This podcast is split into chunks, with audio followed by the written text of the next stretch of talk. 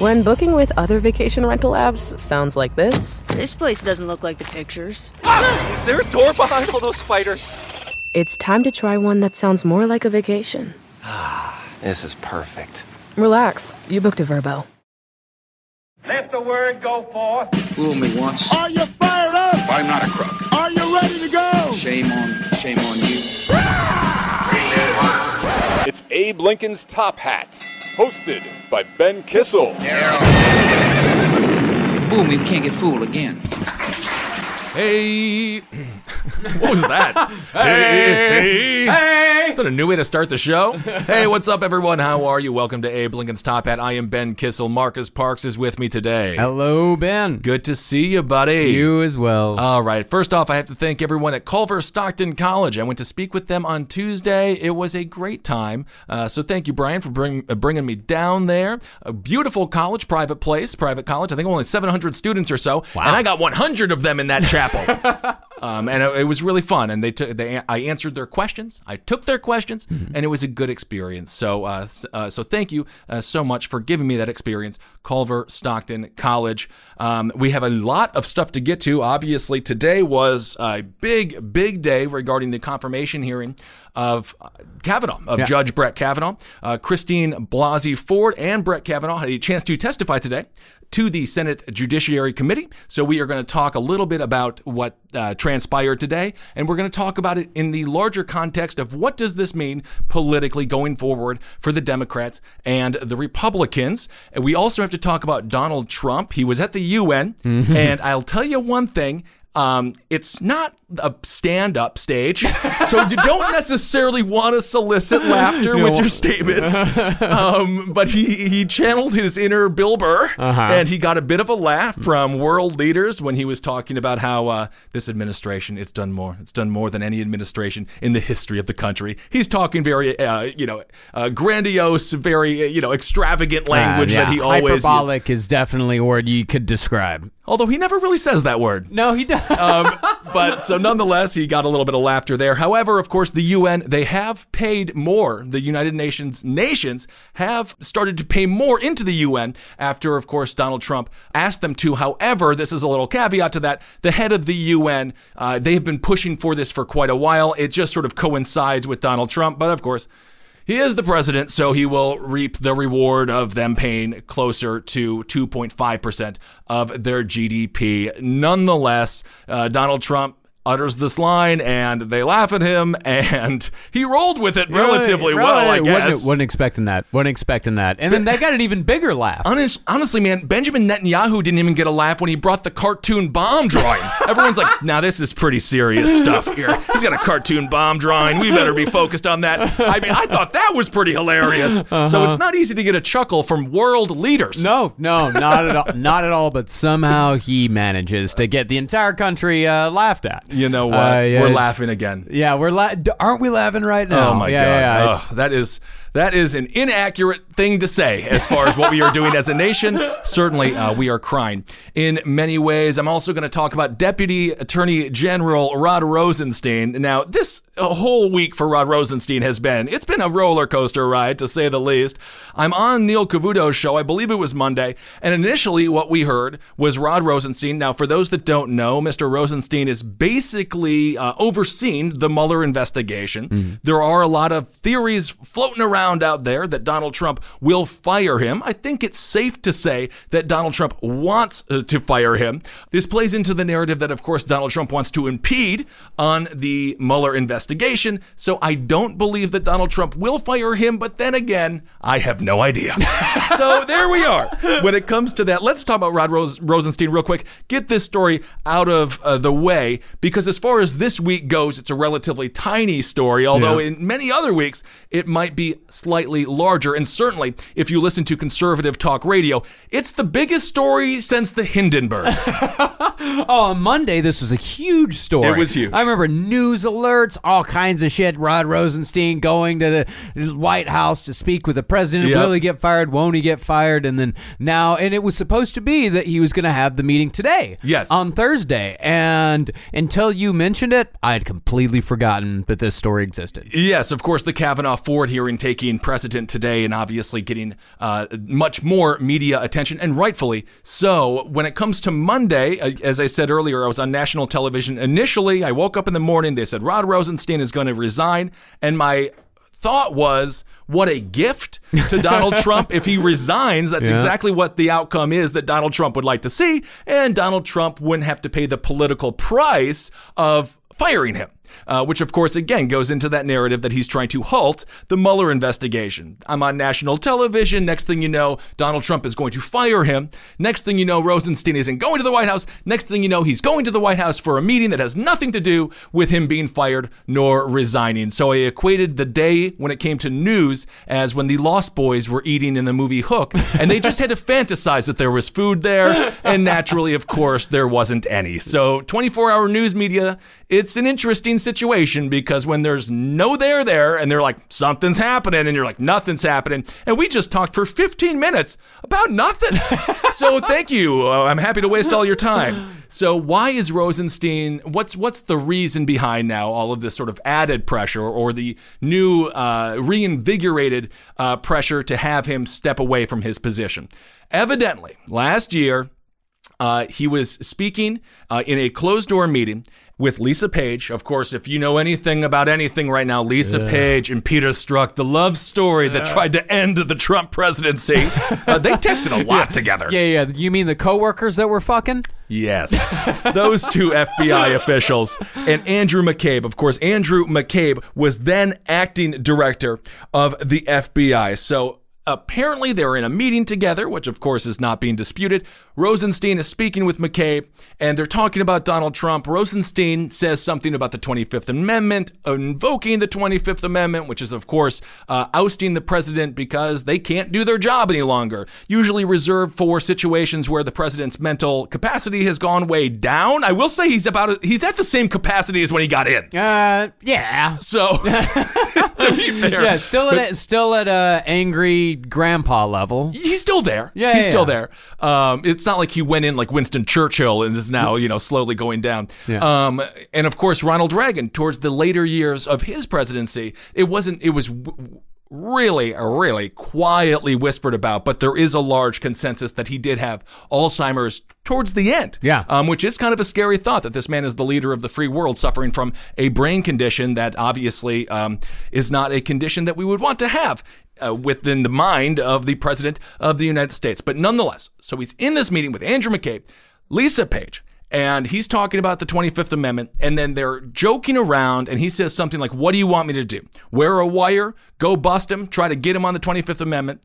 He, from all accounts, from all accounts, this was a sarcastic comment. From all accounts, I, behind the scenes at Fox News, even the conservatives agree that it was a sarcastic comment. Neil Cavuto said it's a sarcastic comment. They all believe it.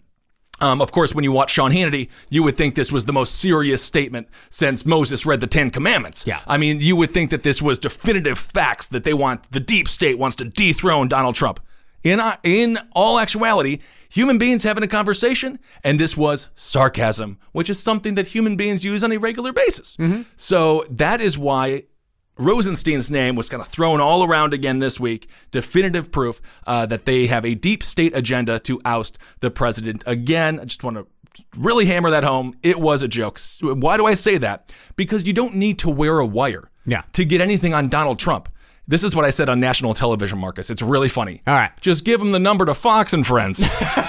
because he literally, the one hey, thing about. hey, hey, why don't you just give him the number to Fox and Friends? I got a couple of oohs when I said that. But seriously. You're right. You're very right. Out yeah. of all the presidents, the one thing, out of all the people who are president, the one thing you can say about Donald Trump is, or you can't say about Donald Trump is he holds the cards close to his chest. Those, he's a horrible poker player. Those cards are facing out.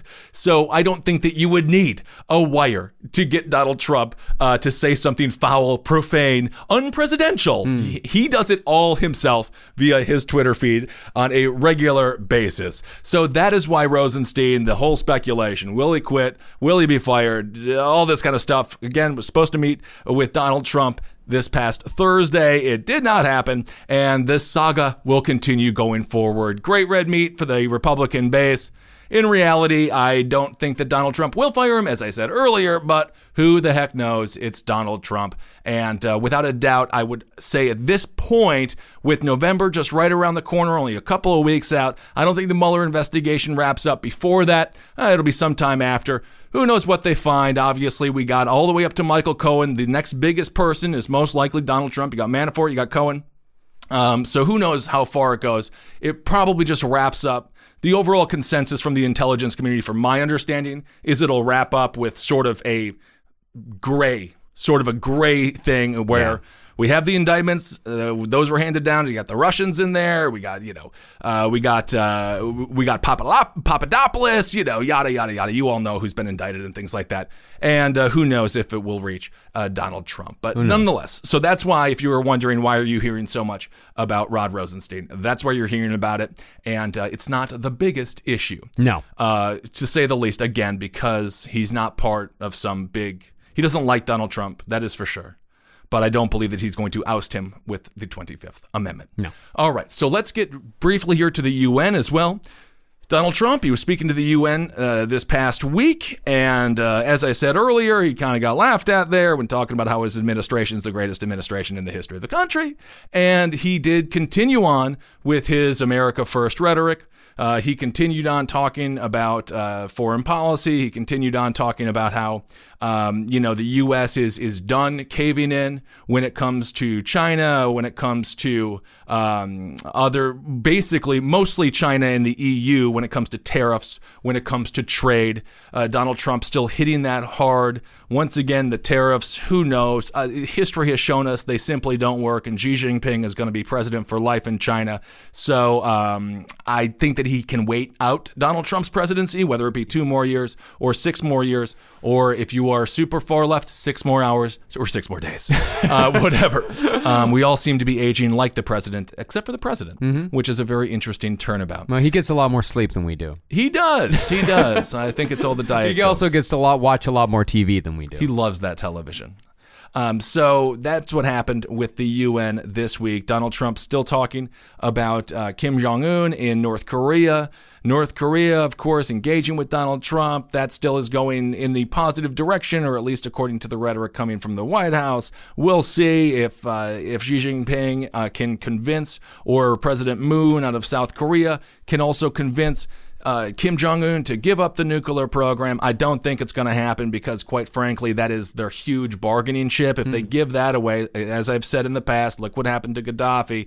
You kind of need the big gun if you want to have a conversation with the biggest military in the world, which is, of course, uh, the United States. So that was his speech to the UN, and uh, it was a little bit it was contentious at times, but I think at this point the world leaders are. It didn't feel like last year mm-hmm. where they were like, "What the heck is going on? Like, who is this guy?" They were still sort of feeling him out. I think they know him now quite well, and It, it felt know. like a room of people making the jerk off motion. Yeah, they might be. they might be. That's what it kind of felt like. With like, yeah, yeah, yeah, whatever. Well, okay. And of course, when it comes to when it comes to Russia and the United Nations, Theresa May, of course, the leader over there in the UK, there was a poisoning. Uh, it was a it was an attack, a biological weapon attack. They are blaming the Russians. The Russians have denied it. It's a big deal to say the least. They're on foreign soil and they poisoned a uh, an individual on foreign soil. So the UK is rightfully upset about it. Donald Trump also talking about Iran and uh, the nuclear deal and all the upheaval going on in Iran. Right now, they are extremely weak, as we talked about, as we've talked about uh, in the past. Iran is still going through an uprising in the rural areas and the urban areas as well. They're kind of both groups of individuals, economic and uh, when it comes to religion, both non-religious and super religious people. They all agree that this regime is um, taking their money and they're not getting anything for it. And of course, the regime is, because of sanctions, in dire straits. So we'll see how long Iran is going to be able to do what they're doing in the Middle East and who fills the power vacuum if they go away. The Russians, who the heck knows, because it doesn't seem, at least under Donald Trump's foreign policy, that the U.S. is going to be filling a power vacuum in that region of the Middle Mideast anytime soon. Yep. All right, so let's get to the hearings today. Christine Blasey Ford testified first, followed by Brett Kavanaugh. It was emotional to say the least, and I understand this is a very emotional topic. 36 years ago, this is when the alleged incident took place in the summer of 1982. And uh, I understand that trauma is extremely difficult to deal with, and everyone deals with it in different ways. I was telling, I've told you guys the story before of when I was in high school, and I'm not making this about me. I'm simply going to tell a couple of stories about that make me empathize and understand what high school trauma looks like and how it can manifest itself throughout your life. As I've talked about before on the show, uh, when I was 15 years old, I was pinned down. There was a basketball trophy that um, I was rectally penetrated by a basketball trophy. Five boys uh, me down. They were my friends, and at the time, it was like it is what it is. Um, but no doubt that had deep psychological issues with me. I wonder if uh, that's one of the reasons I was morbidly obese. I wonder if that's why I chose comedy uh, because of the laughter that that uh, that, that solicited. Also, I, I, I had uh, to do the dime drill, which is when 15 boys got around a stall. I pushed a dime around a toilet bowl with my nose. Humiliating, embarrassing, and of course that has. And I'm not equating this uh, to what Miss Ford has gone through. I'm simply equating this in uh, into the context of trauma that occurs in your teenage years. And those definitely, th- both of those memories definitely stick with me, and they certainly have shaped who I am as a human being. So a lot of people saying this was 36 years ago. Why are you bringing it up now? Why did you just bring it up in 2012? Trauma works itself out in different ways. So Yeah. I, I want to just let everyone know I empathize with you. If you've gone through trauma, I understand and uh, it's never something easy. And it does shape your life. I'm sure that both of those incidents have had um, impacts on my relationships, my trust issues, um, self worth issues, no doubt. Um, so I understand it from that perspective.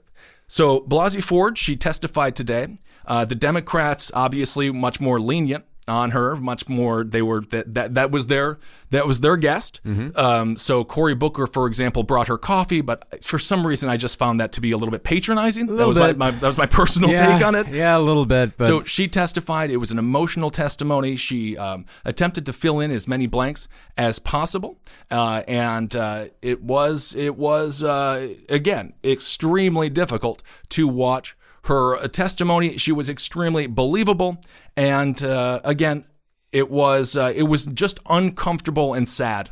Um, to see what was happening in front of the nation. Extremely sad, uh, to say the least. So, uh, following her testimony, she talked about being in a room. She said she went upstairs. Uh, she was going to the bathroom. This was a house party with roughly five or six people. She said she was going to the bathroom. She was pushed into a bedroom by Mark Judge and uh, Brett Kavanaugh. This is where the assault occurred. Okay, so we have uh, also there was a woman in that room that is a friend of Miss Ford, Leland Keyser. So that was her testimony. She was uh, grilled not by the Senate Republicans. The Senate Republicans, uh, they were there. However, they chose to use a surrogate, Rachel Mitchell. She was uh, she's out of Arizona. She's a sex crimes prosecutor. She also interviewed uh, Miss Ford. Uh, obviously, more difficult line of questioning than many of the Democrats. And uh, as I talked about in the last episode, we don't have to go through uh, all of the events that occurred uh, that night or uh, allegedly occurred that night. It was a lot of the things that we had previously heard. Again, uh, Miss Ford uh, came across as as trustworthy, and certainly it seems, it appears as if she has gone through trauma. yes. Hey guys, this episode of Top Hat is brought to you by Quip. I'm sure you do a bunch of stuff every day to be healthy, getting your steps in, taking your vitamins, but what about your teeth? So many people neglect to brush their teeth correctly or for long enough. That's why Quip is here to help you brush better. Quip's a small, sleek, and stylish electric toothbrush that's a fraction of the cost of the bulkier brushes you see in stores, while still packing the powerful vibrations of those bigger brushes. There's no chargers or wires, making keeping your teeth clean easy at home or on the go. Quip brushes come equipped with a built in timer that uses guiding pulses to help you switch sides and make sure you clean for the dentist recommended two minutes. Quip subscription plans aren't just crazy convenient, they also keep you healthy. Quip delivers new brush heads on a dentist recommended schedule. Every three months, you'll get a new brush head for just five bucks, including free shipping worldwide. Quip comes with a mount that suctions right to your mirror and unsticks to use as a hygienic travel cover, making it easy to take Quip and fresh breath wherever life takes you. Everyone loves Quip. Quip was on Oprah's O list, named one of Time's best inventions, and is the first subscription electric toothbrush accepted by the American Dental Association. Plus, they're backed by a network of over 20,000 dentists and hygienists and over hundreds of thousands of happy brushers, including me. Use Quip every day. Not sold yet? Quip is designed to last and is covered for the life of your plan, and you can return it for up to 30 days if it's not love at first brush. Quip starts at just 25 bucks, and if you go to getquip.com slash top hat right now, you'll get your first refill pack free with a Quip electric toothbrush. That's your first refill pack free at getquip.com slash top hat, spelled G-E-T-Q-U-I-P dot com slash top hat. So let's cut now to Brett Kavanaugh. He spoke. This is this was the second time he spoke about this in ten days. He gave an interview with Fox News uh, with his wife there. His opening monologue also extremely impassioned, extremely difficult to watch, and um, and extremely emotional. This was just a very emotional day all around. I will say this: when it comes to Judge Kavanaugh, uh, he did make it political. Yes. Uh, obviously, this is a super political process. Uh, it's not supposed to be. Um, but you know what? There's a lot of things that aren't as they're supposed to be. This is supposed to be sort of a, a bipartisan uh, scenario, but it, it was not the case, certainly uh, in the mind of Brett Kavanaugh. So he, he yelled at uh, some Democrats for their, rec- uh, for their rhetoric, uh, talking about how he's the definition of evil and anyone who supports him is evil. And then he went through a, an account that was far different uh, than Miss Ford's. He kept a data, he kept a, a, a journal because his father kept a journal, so he began uh, uh, doing a journal a long time ago, a couple of years before. Uh, this incident allegedly occurred. Uh, the three women that were in, or the one woman and the two men that were in the room allegedly with Miss Ford, they wrote under oath uh, that they were not there. Uh, and then we also have a situation where uh, he, um, talked about, you know, just sort of who he was as a person and gave a little background into uh, his life. This is just one of those really difficult situations that it's a lose lose for the country. It's a lose lose for Miss Ford and Kavanaugh. Both of their lives are going to be altered forever. Um, these allegations are going to uh, death threats are on coming from all sides here. It's it's absolutely devastating, and it's it's just I don't know. I mean, Marcus, maybe you can speak on this. It just felt to me as I'm watching it, I just felt so much, um, just a pit in my stomach, and just so much uh, pain, and it just seemed like you know. Um, it just seemed like uh, there was, if you want like the the nation's divide in front of a Senate hearing committee, that was basically it. It just felt like we were tearing open multiple wounds, and as I mentioned, uh, you know earlier, what went. What happened uh, as I was a child? You you think about all those things, and you start you. It's just very difficult, and I understand um, because these are very difficult issues. Well, when I watch uh, things like this, you know, and hearing about the uh, everything uh, over the last couple of weeks, and, and watching the hearings today, you know, and you know, and I definitely, you know, this this sentence kept going through my head, and it kept going through my head on a lot of different levels, uh, and that was this is not the way things should be. Right. Like on a lot of different levels. Like this Right. is not the way things should be uh, between teenagers. This is not the way things should be when it comes to Supreme Court justices. This is Right. not the way things should be when people are trying to look for justice. Just Right. in general, this is not the way things should be. Right. And and you twist yourself up when you're watching these things. You twist yourself up in all kinds of emotions and you end up right back where you started. You just feel worse. Right. Because you know this is not the way things should be and you have no clue how to fix it. And I do have a little bit of anger when it comes to, um, well, both sides, obviously. Um, but when it comes to the Democrats holding onto this information for so many, uh, multiple weeks, this should have been talked about during the four, the, the 31 hours Yeah. uh, of, of Justice Kavanaugh being, uh, being under oath, uh, the initial four days, also during one of the FBI background checks. This man has held high office in this country, federal office, for quite a while. It, it should have been figured out. And it just really, it's it's just sad to me that they waited until after they dropped this thing, this bombshell on past uh, two Sundays ago now. Well, why weren't we talking about this? Why weren't, why, and then the FBI could, they were, there were, there is time for an FBI investigation. They, it took them two days with Anita Hill. So I, so that's not an excuse uh, when it comes to it would take too long, something like that. They could. However, if you actually look at what the FBI does, uh, they, they, they would just come out and they would just share with the Senate hearing committee, basically what the Senate hearing committee was already listening to, which was the testimony of Ford, the testimony of Kavanaugh. I think it would be good if Mark Judge could be under oath. I think that would be good to hear follow up questions to his written statement. I absolutely agree with that 100%. But when it comes to um, the Democrats being like, hey, uh, let's have an FBI investigation. It really is trying to create a middleman where you don't need a middleman because he's there and he's talking to you. The FBI, he's already under oath. So people say if they're under, oath, she wants an FBI investigation, he doesn't. They're under oath. If you perjure yourself under oath, it doesn't matter if you're talking to the FBI or the Senate Judiciary Committee, that is a crime and you will go to prison for that crime. So the stakes are the same. And, uh, you know, I understand the desire uh, to close it up. However, at the same time, then you flip it and you're like, well, why the F didn't we have this? Why wasn't this going on? Dianne Feinstein's people, they knew about this when she met 20 days before they met. Bring it up then. Yeah. Bring it up then. And, and so that's why for the American people, it wasn't just dropped on on Kavanaugh or uh, these allegations. These were these were dropped on the whole nation, and everyone. It was just it's just a, a whiplash society that we're in right now and it's difficult. It's like when you're uh, you know i remember i was in my thunderbird growing up and we were and my car was spinning out because i was driving too fast and i was on ice. And my brain it, it's just like holy shit. And then i was like okay you got to try to get the reins try to figure it out inevitably i ended up in a snowbank which is kind of where we are as a country but Oh, yeah. that's what it feels like we're trying to wrap our brains around uh, these huge issues in such a quick amount of time and in such a whiplash news cycle that we live in now. Yeah, I mean, I, I- with it seems like uh, my reaction with every uh, news item uh, was the same that uh, I had with this one. It was, wait, what?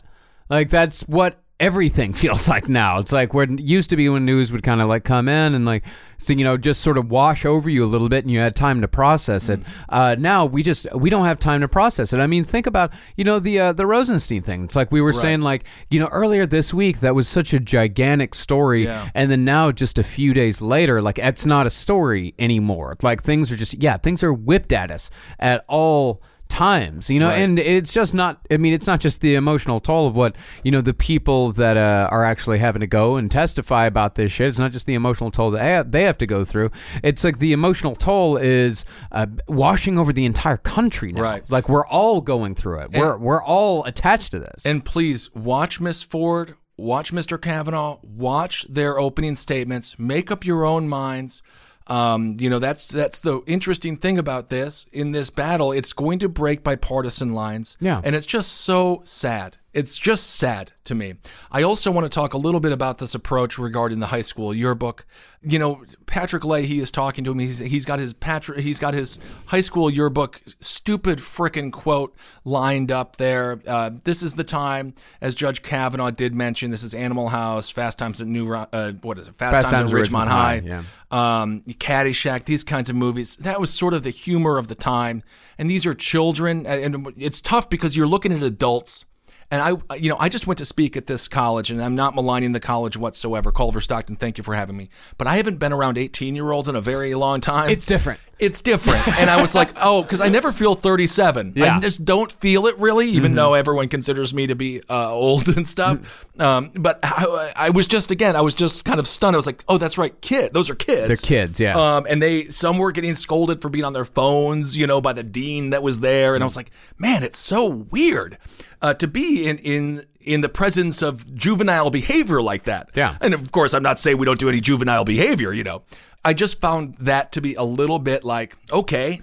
It's a yearbook. It's it's it's stupid, and, and they're kids. Um, Well- and obviously, when it comes to sexual assault, that's a totally different thing. And that is not what I'm having issue with, by the way. And when I say they're kids, I'm talking about that yearbook thing. Yeah. Um, the sexual assault is sexual assault no matter what. Um, but I, I just don't know why they blew that up. And I, I, I don't know. I would love to see Patrick Leahy's yearbook. What did he do when he was 17? I'd be fascinated to know. Know, yeah, I think you actually missed it. Of course, he's not running for Supreme Court. He's not being nominated to the Supreme Court. I understand. Of course, of course. Uh, but uh, I think you may have missed it because you were walking from uh, your apartment over to the studio here. But I was watching in that line of questioning, uh, they were asking about boofing. He's like, now, what is boofing? Uh, and Kavanaugh would be like, it's uh, flatulence. It's flatulence. It's it's it's flatulence in someone's face, you know. And you know they're just asking all these questions, and he's having to be like, it's just so undignified. It's so horribly undignified. Like these are very serious allegations that you're talking about here. Not only these serious allegations, but you're talking about the Supreme Court of the United States, and you're asking about farts. Yeah, no, like, they're honestly- actually that's where we fucking came. That's where we are in this country now. Right. It's like it's a Supreme Court hearing, and they're talking about And of course, I have to point out there was two other women that came forward that said he flashed them at parties, that he was big into you know uh, gang rape situations, that he was that he was spiking uh, punches and things like that. Uh, you know. Those stories are uncorroborated at this point. Uh, more information perhaps uh, could come out, but uh, yeah, that was that's what struck me as well. It's just like is are Trey and is, is Trey Parker and Matt Stone are they scripting? It sounded like it honestly. It sounded like, and I'm not making light of any of this by the way. No. We're just trying to get through this like everybody else. But it's like if Cartman was running for the Supreme Court and he had to explain farting. yeah, kind of. You know, and it's like this is so undignified, and the act of sexual assault is an undignified act, obviously, and must be taken extremely seriously. But the just the way the process is. Also, everyone gets five minutes. It's five minutes, five minutes, five minutes, five minutes for all the senators, Republican, Democrat.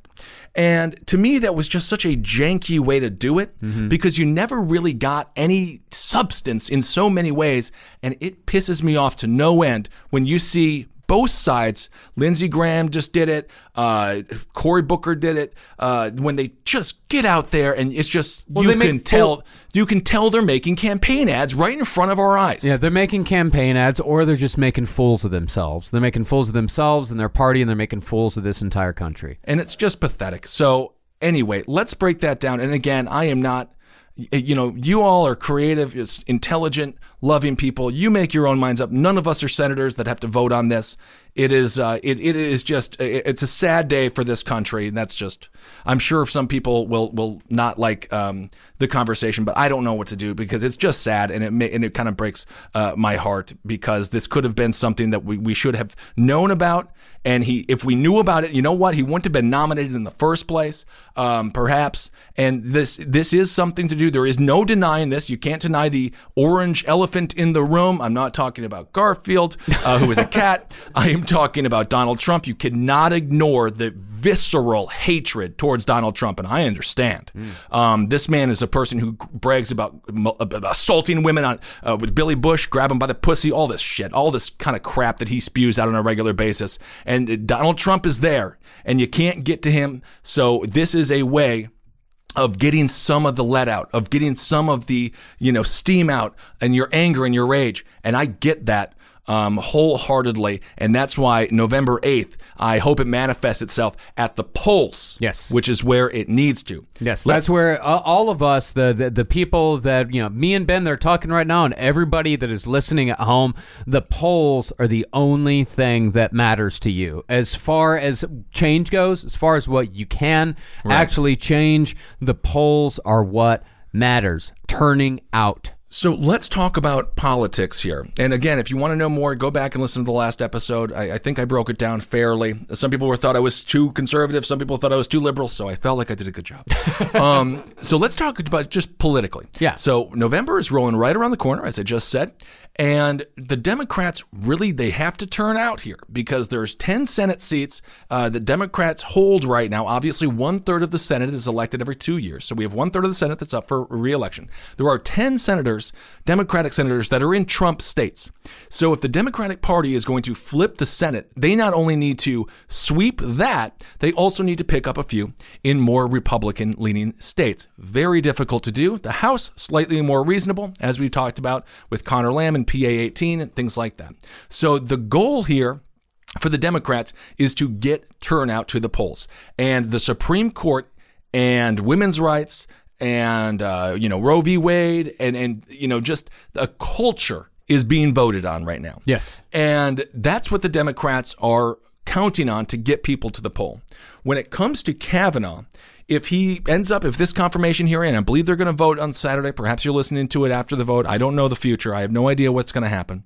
Um, if he is not nominated to the Supreme Court and they have to uh, choose somebody else, there won't be enough time uh, within before the midterms. So we will be going into the midterms with eight Supreme Court justices. There are some significant cases that the Supreme Court is going to be ruling on, and if it ends in a tie, I mean, it's just it's just not the way the system is supposed to work, uh, because then it just kicks back down to the lower court's decision.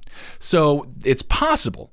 And for the Republicans, if you're a Republican, you think you've just been given now another thing to galvanize support because now the Supreme Court is back in the, in the minds of Republicans. So they can say, well, we didn't get the court.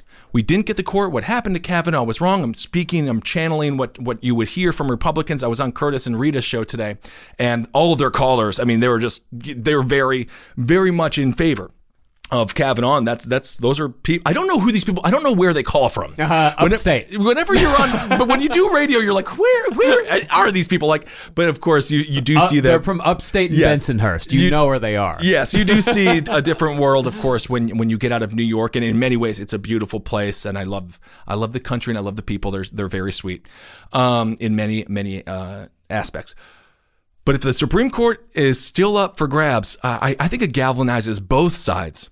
And you just wonder if the Republicans are out there. Those people, man. So I was, I was just again as I was talking about at Culver Stockton College, hanging out in Quincy, Illinois, big time Trump country. I had a great time speaking with a bartender at a bowling alley who hated Trump, and I was like, "Yeah, you can say whatever you want to say." And she's like, "It's just really nice because you can't say anything around here." I'm like, "Feel free to vent," and she did. uh, when I talk about visceral hatred for Donald Trump, I see it, and she, Yeah. and she did. and- Oh and it- shit, dude! You got to drink in a bowling alley? yeah, bro, it was pretty cool.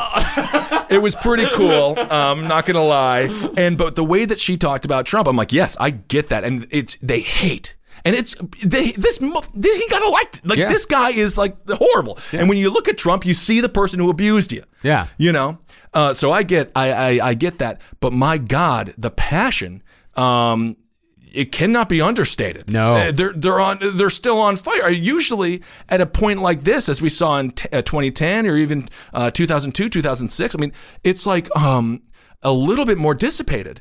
It's a little bit more like, well, you know, whatever. He's kind of a president. Nah, he messed up a little bit. Yeah, we don't like him as much. But it just seems like they're so like intense, and be, because now we're living in this culture, in this world where we live in a. You know, I was asked uh, by a, uh, a question by a student about hyperpartisanship and why we're so playing to the 15% on the left, 15% on the on the right, and it's because of redistricting. It's because of gerrymandering. We're seeing it manifest itself, and now we have a situation where this president talk to 35% of this country and never even come he doesn't give a crap. He's, he probably doesn't like I'm, i think it's safe to say he doesn't like uh, the other 55% or what is it Six, he doesn't like the other 65% so um, but they also feel like they are just following the leader so the amount of passion that they have is uh, is something that I have never really seen before. It's I've never seen a movement presidency like this. I don't remember people who supported Obama. I voted for him twice. I just don't recall screaming at people, being like Obama, Obama, like just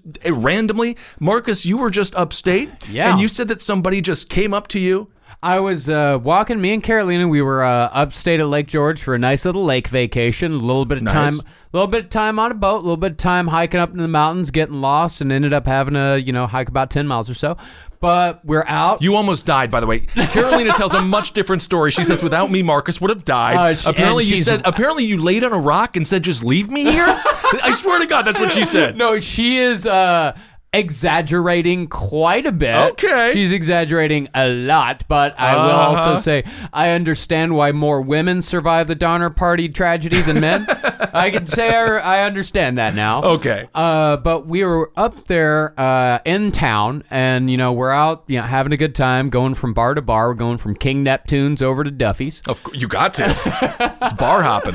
Yeah, bar hopping, and we're walking, and I don't know what it is. I guess maybe it's our appearance. That I guess we just look liberal. I don't Uh, think I don't even I'm know not- what that means though, because you you're a Texan. Yeah. Were you wearing a shirt that was like? Like, I, I don't know. Like I, I guess uh, we just look like we were from the city. Maybe Okay. maybe we just uh, we looked like we were from Brooklyn. I will know? say, though, not but- not hipster, but you know, still like oh, those people probably live in the city. okay, all right. Um, but we're we're walking, and this group of three people are walking, coming the other way, and we're meeting them. And this one girl, probably I don't know, twenty five, maybe even younger, she just looks at us and goes, "Donald Trump," and I'm just fucking flabbergasted, like.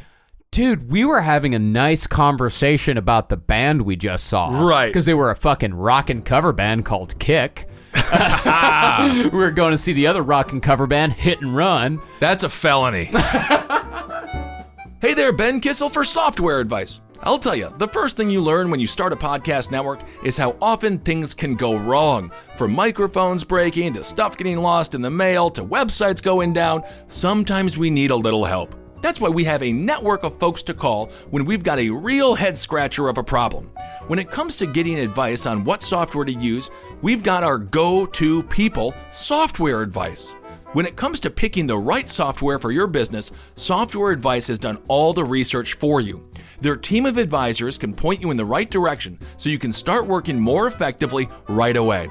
And it's absolutely free. Just go to softwareadvice.com/abe and answer a few short questions about your business. You'll be connected with an advisor to discuss the best software options for your needs. Talking to an advisor takes just 10 minutes or less. Whether you're a construction manager, a medical professional, an HR pro, you name it, software advice will save you time and help you make a more informed decision. And if you're an entrepreneur like me or you work solo, software advice is a great way to get an expert opinion, even without the resources of a big company. These experts are ready to be your on call go team to help you figure out business software in minutes for free. Why wouldn't you start here? End the software struggle today. Go to softwareadvice.com slash Abe to get started. That's softwareadvice.com slash ABE to connect with an advisor for free. Softwareadvice.com slash Abe. Oh, we were having a great night, you know, Right. having a great time. And then this woman, and that's right as we were walking by a town, a store called Dilly Gaff, uh, which uh, the hell does that mean? does it look like I give a fuck? Dilly gaff? It's apparently an upstate New York thing. They call it a dib, like the dilly, like it'd be like, yeah, I went to the store today. Dilly gaff. That's what they say. I guess. Really? Someone if you're upstate, just feel free to email or DM me. I'd never heard that before. Someone commented on my Instagram uh, after I posted a T-shirt from there that said "I'd rather be coming than stroking." Uh, it's one of those like you know truck rivalry T-shirts. Classic, yeah. yeah, yeah, yeah. yeah. Uh, and that place had you know like a bunch of T-shirts of Donald Trump's face uh, photoshopped on the bikers' bodies, like in shape bikers' bodies. Oh, was like, what they do in North Korea with Kim Jong Un's face? Yeah, and then it had uh, what is it? It's like finally a president with some balls, uh, and shit And apparently like a mushroom penis, which I have avoided talking about. Stormy Daniels goes into great detail. Watch, read the blurb if you want to hear about it. If you- Hyper, it was not fun. Personally, I don't want to know anything about it. Well, Yeah, we yeah. have to now. We Yeah, have to. we- so that's what we do now. Uh, but that tells you like these people are aggressive. They are. like they're very aggressive, and they want you to know. And as we talked about before the show, where they where they reside, they don't have the same uh, polling problems or polling place problems that a No. lot of other people do. If you look at the polling stations across the country, uh, there have been people who have been disenfranchised because of the day that we the the day we have elections. I don't know why it's not a weekend. I don't know why it's not more than one day. I don't know why it's not a holiday. I don't know why it's not a holiday. Good, great point. Um, and oftentimes in the most crowded of places, the most urban environment of places, they have the lowest amount of polling stations. And in these rural places, it's very easy to get to the polls. You have more time and you have more of them available. Yeah, and uh, speaking to the point that uh, you made earlier, as far as like how this uh, might galvanize the base one way or another, uh, is you know the Democrats say if, if Kavanaugh doesn't get confirmed, the Democrats can say come out to the polls, and if we come out to the polls, then we can get a Supreme Court nominee that we actually want, Sure. or at least someone that's more reasonable. Absolutely. Uh, but they're and the Republicans can say like, okay, well we didn't get Kavanaugh, so if we don't stay in power, then we're then the Democrats are going to choose uh, And- somebody. But here's the problem: uh, is that Republicans vote. Democrats don't.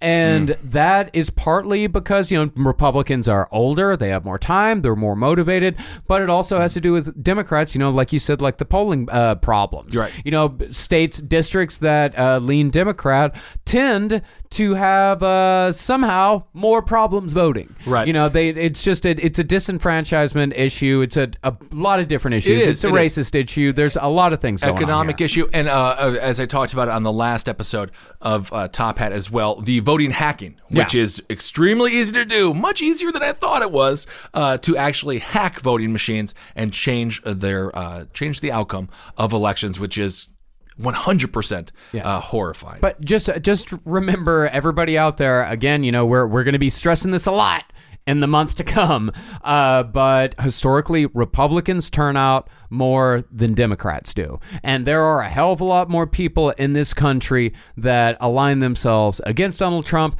than for Donald Trump. And while that might make you feel better, while it make might make you feel better that even you know the Republican uh, polling numbers, the Republican polling approval numbers probably only make up about 20% of the country, that might make you feel better. But the only thing that really matters is if you go out and vote. And of course, when you break it down by states, it, it just it, it breaks uh, breaks down a little bit differently than like a national poll. Yeah. uh, obviously, as we saw in 2016. Obviously. Um, when it comes to a Senate seat that maybe the Democrats can flip, you have a situation going on right now with Beto O'Rourke in Texas. He's going against Ted Cruz. Oh, I love this race so much. And this race is quite fascinating. Uh, Beto, he's been polling right with them or a little bit above, sometimes below, but nonetheless, every poll has been within the margin of error. I thought that Beto did a great job in the debates. If you get a chance to watch it, you can just YouTube Beto O'Rourke and, and Ted Cruz and watch the debate. I think he handled himself well. Um, and who knows? Maybe there is a Senate seat up up for grabs there. As I was talking about it at uh, at the university, it's tough in a state like Texas Yeah. because usually states go back to their DNA. It's hard for people to admit when they're wrong, and that's why you see folks either voting for a candidate that they voted for previously or perhaps staying at home. And the one issue that I'm seeing right now with uh, the Democratic Party, 2016, n- uh, anybody but Trump is not a, a platform. No. And the Republicans tried it in, in the primary, and the Democrats tried it in, uh, in the in the general. And anybody but Trump is not. It doesn't matter because Trump is still the optimal character. He's still the optimal term, and so they just have to find messages uh, in places, as I talked about with Conor Lamb, uh, even even Alexandria Cortez. I don't think they did her many favors by trying to make her the face of the Democratic Party right away. You gotta have to let people uh, learn the job, uh, learn how to speak about uh, their political positions, and win the seat to begin with. She will end up winning, of course. It's a very safe seat. But someone like Beto, Beto O'Rourke is a great example of a face Yeah. of someone who you can rally behind. Smart, articulate. Um, He's cool. he's a cool I mean, guy. there's no He's- cool dudes. like No. since Obama left, there's no cool dudes and, left. And politically, I think he is. He's a good shade of purple. He's Yeah. running as a Democrat in Texas. That's why I always like party people who are of the opposite party of the dominating party uh, in states or congressional districts, because by definition, they have to be uh, more. Um, they have to out. They have to have more outreach. Yeah. in their political philosophies. And the key points that I like, you know, obviously uh, very pro LGBTQ. Uh, when it comes to African Americans, he understands um, needs in that community, specifically in Texas when it comes to immigration and the Hispanic community. I think he's been doing a lot of really great outreach for them. Um, and so I think there are some good th- when it comes to healthcare. I think he's got a more moderate plan than uh, than some people are presenting. And so he seems to me like someone who the Democrats uh, could use. And again, Conor Lamb is another one. Alexandria Cortez, no, not maligning her whatsoever. Um, it's just, is that a nationwide individual? Uh, who knows? And some people might say, I just chose two white men. I did. I don't know what to tell you about that. Um, but uh, there's other people out there in different areas that that you just have to reflect your constituents. And I think Alexandria Cortez is a great uh, a great uh, addition to the Democratic fold um, and to people who can begin. I mean, just as the Republicans have the Freedom Caucus, have social conservatives, have fiscal conservatives. Uh, no, they don't. Yeah. Uh, number one, the Yeah. people who say they are. Yeah, can't yeah, spend a 1.3 trillion dollar omnibus bill and be like, we're for small government and less spending. I, I Yeah, highly doubt every Republican in the last uh, 30 years has gotten us a deficit at Yeah. the end of a huge deficit at the end of their presidency. Yeah, fiscal conservatism is a fucking lie. Dude, it's totally. I mean, I can't even. I was just thinking about this the other day, which is why I'm so lonely. Um, when the, when the budget was balanced, 2000. I mean, 1990. The budget no, was balanced. No, we had a surplus It- it in was- 2000. When Can you even Bush came imagine that? Yeah, we had a we had a when Clinton came out of office. We had a, a surplus. Can you even imagine the, that the the budget was more than balanced. Now, fiscal conservative just means fuck the poor. And now it's a time where I think, as if you're an economist, is my again my understanding. Uh, deficits are just the, the thing that is now, Mm-hmm. and to some degree, you could argue that shows that we're trading a lot, and there's some good economic indicators, evidently, that go with the deficit. And King I'm of debt. King of debt. King of debt. He is the Donald Trump, the king of debt. Um, so that's what has to happen. So they have to get you know some voices out there, some people out there, and I'm just a little bit sick of how mainstream media, not to uh, channel any conspiracy thought out there, but the way they push forward the same individuals, Kamala Harris, and I have no problem with her. Elizabeth Warren, I have no problem with her. Um, they're they're doing what they do. Um, Cory Booker uh, when it comes to um, uh, obviously the Burnster, some other. It's just they only show them. There are the, the Democratic Party. It needs to get big, Yeah. bigger. We have to we have to start, you know, expanding our ideas, not limiting our focus, and and telling people what they can and cannot say, or what they can and cannot do, or what they can and cannot believe, um, and still call themselves a Democrat. The focus simply has to be on personal freedom, personal liberties, freedom of speech, First Amendment, rational gun policy. I mean, things that really affect human beings' life.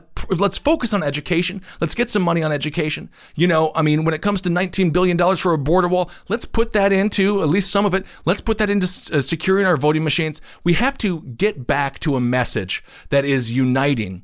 And, and we can't just run on a F Trump because his people, they F, they say F you. They don't care and they're going to be there. And I, I, this, it's just, the polar opposite of the past eight years with Obama, where obviously they, the Democrats lost a thousand seats across the board. Um, I mean, it's just devastating. He wasn't Obama wasn't able to get anyone out to the polls in midterms, and we'll see. Uh, we'll see if Donald Trump can. And certainly he's lost a lot, but then he also picks up some solely because um, some people are seeing what the Democratic Party is doing, and they're not happy either. So again, um, it's just unfortunate that we are living in these hyper partisan times, and I really, really hope, I pray to the Lord um, that the that the Democrats can figure this out so we can get some checks and balances. I said that on Cavuto's show, and they said, "No, we don't want checks and balances because this is exactly what the Republicans want." Yeah. obviously, they want the Senate, they want the House, and they want to have full control, and they want the Democrats fighting with each other. Yeah, they absolutely do. No, that's that's what the other side always wants. They want So- they want people to be fighting between the, uh, betwixt themselves. Uh, but you know, as as far as just running on like a never Trump or anyone but Trump, I mean, the Trump campaign, Trump and his followers, it's already a contrarian movement. Of course. It- it's already it, like that's it's already it's everything's based on fuck you. Everything. Uh, but you can't. You can't run against fuck you with fuck you. Like Right. you have to have an idea. You have to be a light. You have to elevate. You have to be a light. You Yeah. have to be a light. And of course, going back to what we were talking about regarding uh, confirmation hearings, regarding um, Supreme Court justices, the fact that it's only 51, the Democrats did that. It's like so stupid. So now uh, it should just have always stayed at 60. Yeah. We should not just need a simple majority to elect someone who is going to sit on a court of nine um, forever Forever. forever. So that's another massive mistake. So there's so many reasons for the division, and it's just so sad to see it again.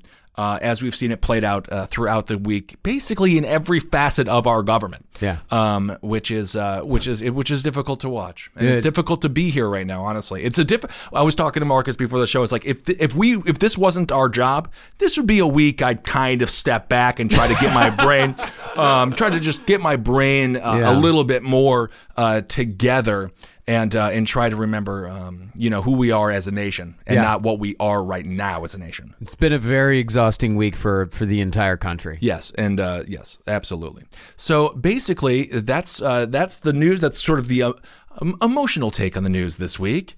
Um, but I, I hope you enjoyed the show, and feel free to DM me uh, with your thoughts on Instagram at Ben Kissel One. Again, log off of Twitter if you're if you're you know you go there and you find yourself feeling bad. I logged on the other day, and because I still have it up because what Twitter does which I just was so upset about because I kept on getting all these DMs being like, "Why'd you block me on Twitter?" And like, I don't, I haven't blocked anyone on Twitter. Um, so I just unfollowed everyone. So I don't have a news feed. I don't care. I have my own little brain. I can, I can cultivate. I can curate my own news. I feel like I'm fair. Uh, when it comes to that, um, as, but I don't want people to think that I've blocked them. Yeah. So I'm still on Twitter. So I occasionally I look at it, and as soon as I started looking at it, nothing was mean. It's just it's it's just not it's just not. Um, I think it's it's not conducive to actual conversation, and that's that's what I don't like about it. I think it's been about four or five months since I've looked at Twitter. Like Yeah. actually looked at. Well, It's you're been missing a, nothing. It's been a very yeah. I'm I'm missing absolutely nothing. Yeah. Yeah. So yeah, take care of your own mental health, and uh, that's all we can do. And then we gotta just right the ship. And, and just get back uh, to being reasonable. And I understand there's a lot of pain, a lot of pain out there. I totally get it. And I know a As lot of people someone, are getting reminded of that pain every single day. Every day, as soon as we elected someone who, uh, again, bragged about sexual assault, uh, that that will happen. Yeah. that will lead to a lot of pain. And when we have a president who is constantly, um, constantly uh, benefiting from those divides, whether it be the NFL players taking a knee, uh, which was obviously not what they're making it out to be. Um, by the way, Kaepernick needs to Kaepernick needs to get back into the NFL. I, I hope he does, but I mean, at this point now, of course, he's the spokesperson for Nike, or he's part of the Just Do It campaign. And some people were like, Nike's going to take a hit, and I'm like, of course they're not. No, this they- is like such a Nike win. Yeah, record profits while Nike. Uh, by the way, Nike donates more money to uh, Republicans than Democrats by fucking Well, far. honestly, I know we're about to wrap up, but when I saw, I forget who it was wearing Nike on the red carpet, I'm like, uh, it's child slave labor. Like, they, like that's how crazy people have gotten. Be like, Yeah. oh, Donald Trump is mad at Nike because they put Kaepernick on, so I like Nike. No, th- no, No. Nike sucks. It's an It's evil the same thing with the corporation. intelligence agencies. These are all evil corporations. The NSA still sucks. The CIA sucks. The FBI sucks. Yeah. Okay. It's like they're like these things uh, are not great just because they don't like Trump, but that's the world we live in now, and that's why we constantly end up losing. Well, I get, and I get what some people are saying. You know, so- some people are saying, you know, with like Nike, it's like, yeah, I know they do a lot of awful shit, but I would rather go with, uh, I would rather go with the company that thinks I'm a human being. Like, I okay, understand. I totally understand that, but let's just, pl- just uh, still have It's some perspective. Nike. They're It's part Nike. of the oligarchy. Yeah. They're the. I mean, you know, it's like Donald Trump also doesn't like Apple. You know, it's like or or Google. Donald Trump is against Google. Yeah. Um, which you know, I'm going to Bing. I actually did. I did Bing. Why are you I said I'm going to do? Bing for a day. And uh-huh. Bing is funny because when you search for something, you don't get what you searched for, which is pretty good. So they're like, ah, I'm going to figure this. Maybe just as a different way of thinking, I Yeah, guess. I think its algorithm is probably different, and they call it better. But I do understand that. Remember, Google is just a company. What that says is it's a company's narrative. Twitter is a company. It's Twitter. Twitter promotes certain stories they want to promote. Facebook is the same way. Remember that when it comes to these devices. Google is not some end all be all. I think they promote a lot of negative news uh, all across the board. Um, so, I, you know, anyway, don't. I'm not saying go to Bing. No. You know what? Let's go to Yahoo. What has Yahoo ever done? I don't think they're a search engine anymore. Are they not? Go to Alta Vista. Alta Vista. Go to Dogpile. I never heard of Dogpile. AJ was an aggregator. They got you Yahoo, Alta Vista, and a couple others all at the same once. I think I had Really? a listserv on it too. Yeah. Huh, very Dog, cool. Dogpile. Dogpile. Huh. Ask Jeeves. I think it's just called Jeeves. Um, all right. Well, thank you so much for listening. And if you want to stick around, I'm actually I did a transportation forum uh, this past Thursday morning, and it's it's more local. The reason I'm just putting it sort of at the end here, it's more local uh, Yeah. to New York and New Jersey. But if you live in that area, or if you just want to hear me talk about transportation, uh, feel free to stick around and listen to that episode. I was on Curtis Sliwa's show and Rita Cosby, and I was on with a couple of other guests who work for New York State or New York City, uh, rather. And uh, it's a good conversation about about transportation, and honestly, it was pretty exciting if you're into local transportation conversations, Yeah, which I do love to have. Yeah, and listen to this if you want to get the uh, Curtis Sliwa reference that was made on Venture Brothers last week. Yes, and he's he's a character. Lo- love him or hate him, he is he's an American original. He's that is, New York original. He's a New York original. That's very yes, true. I didn't, yeah, Yes, he is. Of course, Curtis started the Green, uh, started the uh, Guardian Angel. started the Guardian Angels, and he's been sort of in the public eye for 40 years now, or 30 years. Anyway, all right, everyone, thank you all so much for listening. Hang in there. We're gonna get through this together. I promise you that. Cannot wait to see everyone in Champaign, Illinois, for Pygmalion this weekend. Hail yourselves, everyone. It's 108, and we're high atop Madison Square Garden and the great facilities that have been provided to us for this very special broadcast about transit forum issues as we have moved to stage 17, the Hackensack Meridian Health Center. And we will return to the uh, Senate Judiciary Committee hearings, the cross examination of Brett Kavanaugh's uh, accuser and uh, eventually Brett Kavanaugh himself, who will be testifying today. But locally, there's been no bigger issue that has affected folks in New Jersey and New York than mass transit, whether it's the subways or buses in the five boroughs, whether it's the Long Island Railroad, whether it's New Jersey Transit.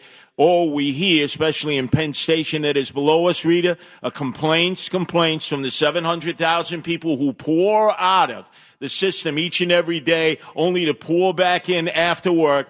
And they have nothing positive to say about the subways downstairs, about the Long Island Railroad, and even Amtrak, which runs the station and obviously provides the hub for the transportation. And we've got three of the best transit experts, I think, in the business to talk about all these huge issues that are confronting us. But remember, Andy Byford says things are getting better. We're going to get to that in a moment. But let me introduce our great, great panel that we have here. We have Gersh Kuntzman, of course, who is the editor and chief at Streets Blog NYC. Uh, we also have Danny Pearlstein. He is the policy and communications director for Riders Alliance. And we have Ben Kissel, who is the host of Last Podcast on the Left since 2001, Yep. before podcasts were even known. 2011. 2011, Yeah. forgive me, since uh, before his time on podcasts, which is great. Um, and also, you ran, as you mentioned, for Brooklyn Borough President with the Reform Party. Great to have all of you here. And, and there are so many issues, as Curtis was saying. Let's start it out with the sort of the new headline, of course, with Andy Byford, of course, head of trans, as we hear so often. Curtis and I were talking on our show so much on Curtis and Cosby this week, saying things are getting a little bit better, be patient. Um, Gersh, do you believe that? Well, look, be patient is a fair thing for him to say. He took over about a year ago, I guess, and uh, he has a very ambitious plan, a very expensive plan, billions and billions of dollars that he needs to get the financing for. Is it getting better? I'll defer to Danny on that. He's in the subway every day. I'm more of a bike and street safety guy. But I will say this I can be a little patient because I know how difficult it is, that job, and also how little support he gets from the governor and the mayor. By the way, very quickly though, Gersh, uh, he had a press conference just yesterday in which he said the driving issue for him yesterday was to clean up the pigeon poop in the subway. Well, it's not a small That- issue. I know, but that does not inspire a lot of confidence. it in- does. It does inspire what we used to call the broken windows theory, which is you do have to look at the small things too. So there is some hope there. Uh, It, it's better that he he pays attention to it than ignores it. Oh, Yeah. pigeon poop. Look Okay. at my pigeon poop. Curtis and I, when we, we put out, remember we put out to callers, we had so many callers were like, wait a minute, crime. We've been doing about the slashing. Danny, you are on the subways every day. Give us a break. Come on, pigeon poop. Well, I mean, I think the logic behind the pigeon poop, and, and Andy Byford said this, this is something we've also heard from state legislators, is they want to see that the transit authority is capable of make having measurable results. And so, as Gersh said, riders are willing to be patient for the big ticket items, the restoration of reliability, the increase in capacity, accessibility for all New Yorkers on the subway.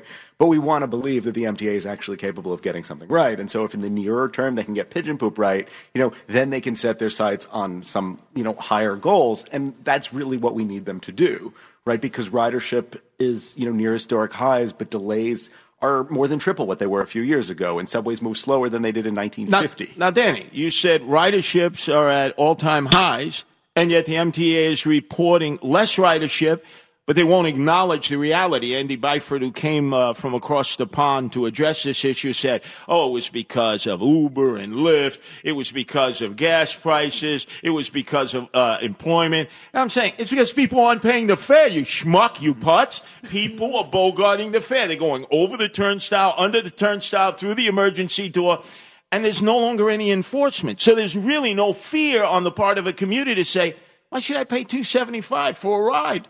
I can just walk in like everyone else. It sounds like another Curtis Sliwa gut reaction. I'm not sure you have statistics to back that up. The, the real challenge to the subway is declining ridership because the service is so bad. And that we can all acknowledge. Now, Byford wanted to push it off on Uber or Lyft, and some of the ridership probably is going to those sometimes more convenient forms of transportation. But I don't think it's because people are, are jumping the fare willy nilly. There is enforcement of that, and if you you know it as a former guardian angel what the cops do to people of color when they jump the fare. No more. Arrested. But you see, that's the point. No more. There's no enforcement. I don't think the Brooklyn DA and the Manhattan DA yeah. have said, look, we are not going to prosecute fare jumpers. So what I've seen when I'm standing at the turnstiles is not just the young teenagers who always used to take chances, but grown men and grown women, sometimes coming from work, who just go right through. They don't pay because, and the cops who say, well, it's no point in writing them up. It's not going to be prosecuted. I'm not going to earn any stripes uh, in this collar. So that it's just increasing. Have you noticed that, Danny? So I don't I don't think that's you know much of a thing. I mean, I, I see people asking for swipes.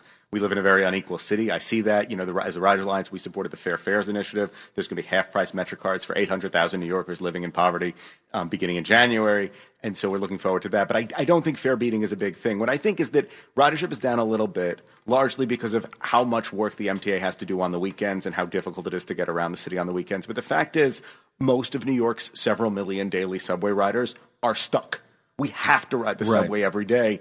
And that's why we look to our elected officials. You have to fund transit. You have to fix the subway. You don't have a choice. We don't Well, have a choice. We're stuck. The question is, what do you do with the funding? Because right now they're taking that money and what it seems to me is throwing it in the trash because we haven't seen any improved service whatsoever. I focused on the L train when I was Mhm. running for Brooklyn Mhm. Borough President. Obviously, uh, living in Williamsburg, that's a very significant line. The And- Alpocalypse. The apocalypse, Right, as we exactly, called it, which love, uh, which newspapers have currently taken and not credited me for, or Curtis for, because he's the one who initially came up with that wonderful term.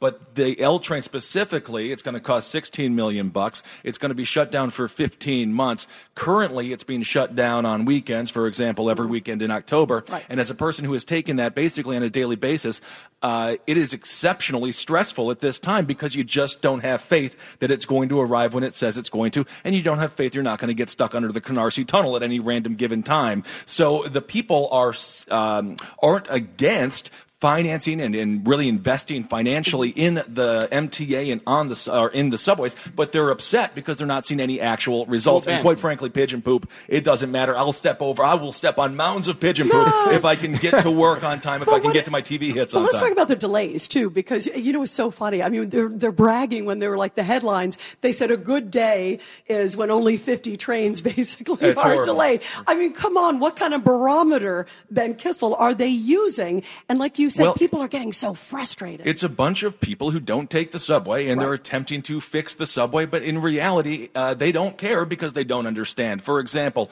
I was going to do Neil Cavuto's show uh, this past weekend. It's on Fox Business. And I gave myself a solid hour. I'm sweating on the train Mhm. because the L train is delayed. The F train, I mean, my goodness gracious, this thing, it's after midnight. It does not run whatsoever. And during the day, it's, it's atrocious. It's worse than a pumpkin carriage. And so, uh, it causes, and this is a true phenomenon, real stress. And it's a stress, it's an undue stress, it's an unneeded stress, and it's solely because the MTA is incompetent and the people who are, uh, in charge of it don't ride the dang thing. Let me ask you, because you sort of represent a lot of millennials and hipsters who have flooded into northern Brooklyn and taken over Yeah. and caused an economic revival of the area. A lot of investment, a Yeah. lot Yep. of people who've sunk everything they have. No L train service, and I notice already people are vacating. They're Absolutely. already saying, "I'm out of here." So Williamsburg, uh, the Bedford, Lorimer stop, Graham stop, Grand, you're seeing a real, um, you're seeing a, a, a, a real fleeing from those areas. And of course, those areas, the rents are astronomically high. They are beginning to go down a little bit, but the businesses, they haven't been given a break on how much taxes they have to pay. They haven't been given a break on how much rent they have to pay. Uh, those are still old school statistics, old school uh, metrics metrics of like how many folks live in this area. But what we are seeing, so we're beginning to see a small decline in rent in Williamsburg. But where is that bubble going? Bushwick. It's just going up. They're just pushing it up because that's where the young people are going. And oftentimes these young people might have a little bit more cash, uh, maybe their parents or perhaps uh, they come from it. It it is what it is. But uh, so we're seeing a massive economic decline in those areas, but the uh, market has been super slow to move. Well, Danny, uh, the, the, Andy Byford has said he's going to go and ask de Blasio and the city for money. De Blasio has said, We've already been raped. We've already been ripped off by the state and Cuomo,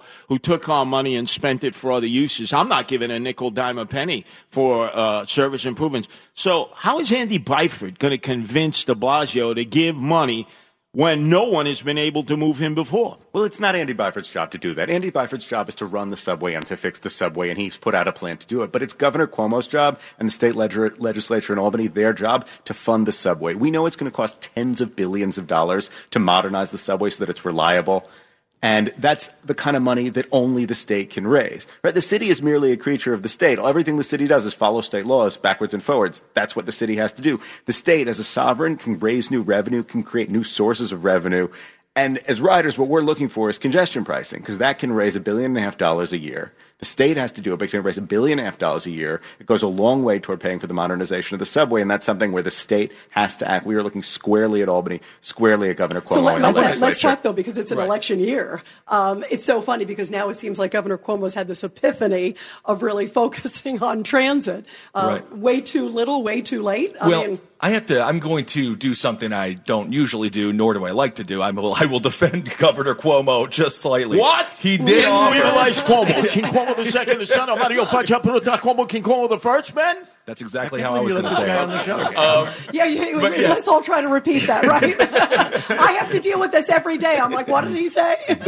but Cuomo did offer to pay 50% of the MTA. He, he offered uh, to um, to pay 50% if the city would chip in 50% to fix the MTA. De Blasio turned that down because De Blasio doesn't want to bear any of the blame for the struggling trains. He doesn't want to bear any responsibility because, as we've talked about before, he wants to run for president. I think that's pretty obvious. And so he doesn't want his hands dirty whatsoever. Well, it's so like in Abbott and Cuomo's Costello. defense, They're both like pointing Yes, at each exactly. other. Like, who And- did, who's on first? and the people know? in the middle are the ones who are, you know, getting the getting the bullet in the head. There- There's another Abbott and Costello act, though, which is the politicians know that the MTA with the riders has this reputation of being not a not doing very well. They're a money pit, if you will. So the politicians don't feel this pressure to give more money to it. So that's why this, they're stalling on congestion pricing because they hear from their constituents, well, I don't want to pay a toll that you're going to give to the subway that's going to be wasted. Now, if Byford can show some initial support and show some initial success, then there would be more of a constituency for the politicians to get off their ass and actually provide the money.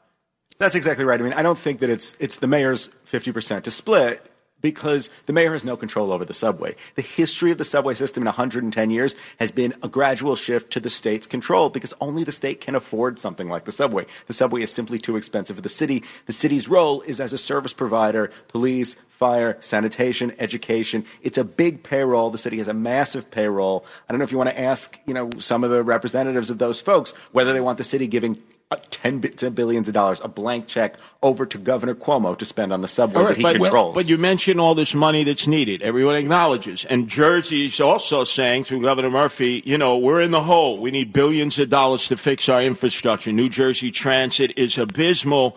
But that means you have to be nice to President Trump because he holds the purse strings. All of these guys loathe, hate, despise Trump. They would crucify him tomorrow if they can. They go out of their way to attack him.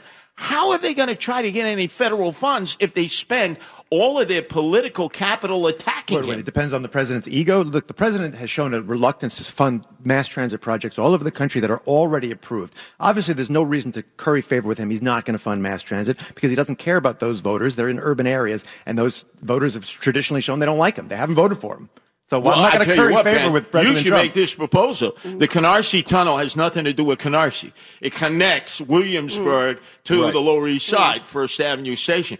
Just suggest you get renamed the Trump Tunnel. Exactly, honestly- like for Trump. Come on, Right. play to his I was ego. actually just thinking that, and Donald Trump would give all the um, uh, as much money as he possibly could if you could name it after him. Uh, he loves to see that name on any building, regardless if it's a, a nice one or a bad one. It doesn't matter. Um, but uh, when it comes to the city and when it comes to the state, uh, this notion that uh, the city has no responsibility or doesn't bear any responsibility for the MTA, I, I don't agree with that. Um, perhaps that's been more of the case in recent years, but in the past there was a much more cohesive um, uh, uh, coalition with with uh, Albany and with the city to to make sure that the MTA runs, and it does have a real um, stake. The, the state has a real stake in the MTA tourism. Uh, when it, when people come down here, they want to be able to feel safe on the subways, and they Mhm. want to be able to go to you know everything in Midtown, all these things. The subway is what takes you Well, there. also So the the state it economic matters to the state. It's also the economic engine of the state. So. huge. By the way, you tipped off um, crime, and I want to get to crime too because it's a, that's a huge issue. Well, let me just say that about. was uh, we just heard from Gersh Kuntzman, editor in chief of uh, Street Blog. Also, he's the Pee Wee Herman, the bicycle enthusiast. he brought the hat. who hates cars and hates people who drive cars and trucks and vans. He'd want the city paved over just for the Pee Wee Hermans of the world. That's it. Then does. it's Danny So- don't Pearlstein, Policy and people. Communications Director for Riders Alliance, who are on the jockstrap of our politicians to make sure transit gets its due and obviously that the buses and trains run on time. And Ben Kissel, podcast host of the last podcast on the left, who also ran for Brooklyn Borough President with the Reform Party, didn't win. But he's one of many millennials and hipsters Yep. who have been told, ah, apocalypse, L apocalypse. Right. No L train for close to two years. Right, and I mean, right now, what they're doing to fix the L train um, is is absolutely abhorrent. They have this L train car service that uh, this company is going to be charging 155 dollars a month to use. We think they, want- should have a bar car because then people could Oh, that sort of would be forget their ride. You know? Absolutely, but when you talk about biking, because I do believe pollution's a real issue, uh, New York Mhm. City specifically, we are on the front lines of, of global warming and the uh, and the crisis when it comes to our environment. Certainly, we want to keep make sure that it, we can do all we can uh, to uh, to help the, our, our environment as much as possible. But the, every solution that the MTA has is more buses and more cars. So it's it's uh, absolutely atrocious when Well, it comes to that. let's remember So- though, with the L, the L apocalypse, the L apocalypse, you want to call it, with, the work needs to be done, and the the plan that the MTA has with the DOT is actually fairly. Uh, in, it, it's it's exciting to see they're actually taking it seriously. You're talking about 80 buses an hour going across the Williamsburg Bridge. I don't think they can do 80 buses in 60 minutes, but that will remain to be seen. And those are supposed to be electric, electric buses. We're going to have HOV over the Williamsburg Bridge. Now, can we move as many people as quickly? No, nothing does that. You like can move. It's seventeen percent. It is seventeen percent of the people that take the L train every hour. They can move on these buses. It's just simply not going to work. Not in not in UN traffic, but we'll get to that in a moment. Oh, yeah, let that's me, Dan- true. Danny, let me Well, get the you MTA about. is also estimating that 85% will stay on the Yes, subway. And I was our, about to and say. our big concern about that is that the subway is already at or near capacity in those areas and it's unreliable. So we know that those buses are going to be absolutely critical. And that's why we leaned on the city successfully to create this bus priority over city streets and the Williamsburg Bridge. It's going to be extremely important to a well functioning It's shutdown. also, by the way, it's also uh, unsafe too, as you're talking about unreliable. And, and I want to make sure we get to some of the crime stuff too. We just have a little bit. We're going to get to streets in, uh, in our next section too.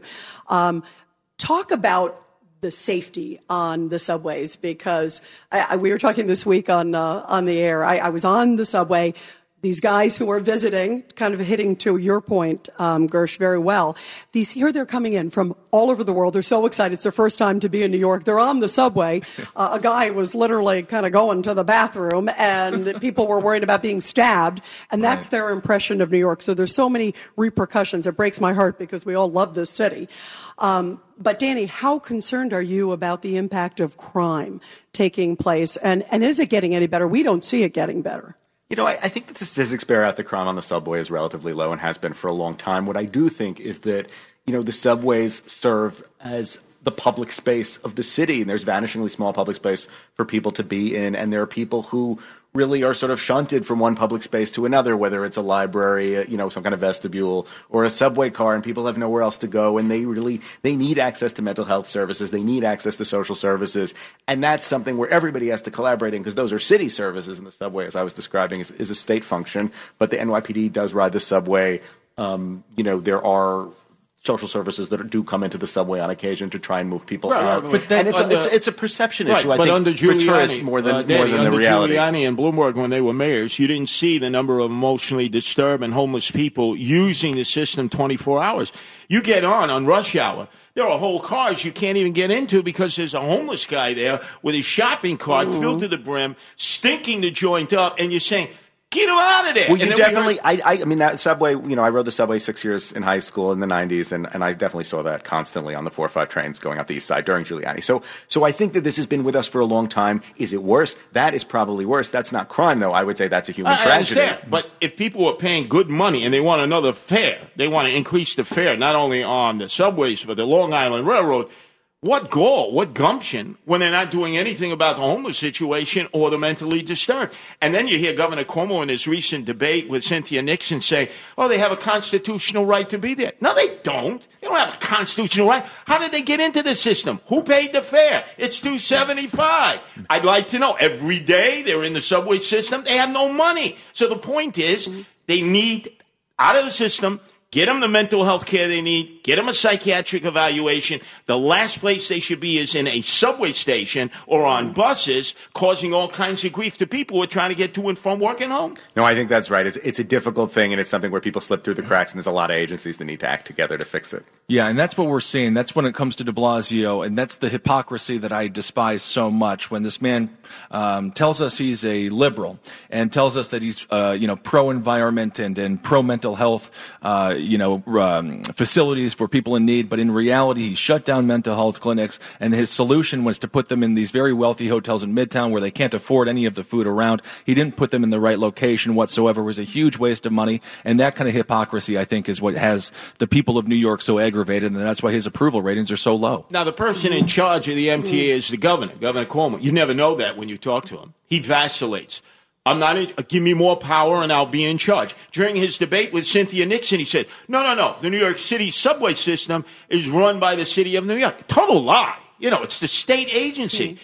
The guy is not taking charge, so nobody really has confidence in his ability to improve the situation. First and foremost, you got to take charge. You got to take responsibility. It, it gets back to what we were talking about earlier. He doesn't feel like he'll get enough credit for improving the subway. Mm-hmm, So, you know, he, he, there's no constituency for that for Right. him to, to risk any bit of That's what political I'm saying. It's an capital it. election year, and you Yeah. listen Right. to his language. It's very careful what he Mhm. says. Um, everybody, um, you're listening right now to the Tri-State Transit Summit here on 77 WABC. We've got Gert uh, Kuntzman, of course, the editor-in-chief of Streets Blog NYC, a big bike expert. Also, Danny Pearlstein, who is the director for Riders Alliance, and Ben Kissel, who is the host of the last podcast on the left and also ran for Brooklyn Borough president.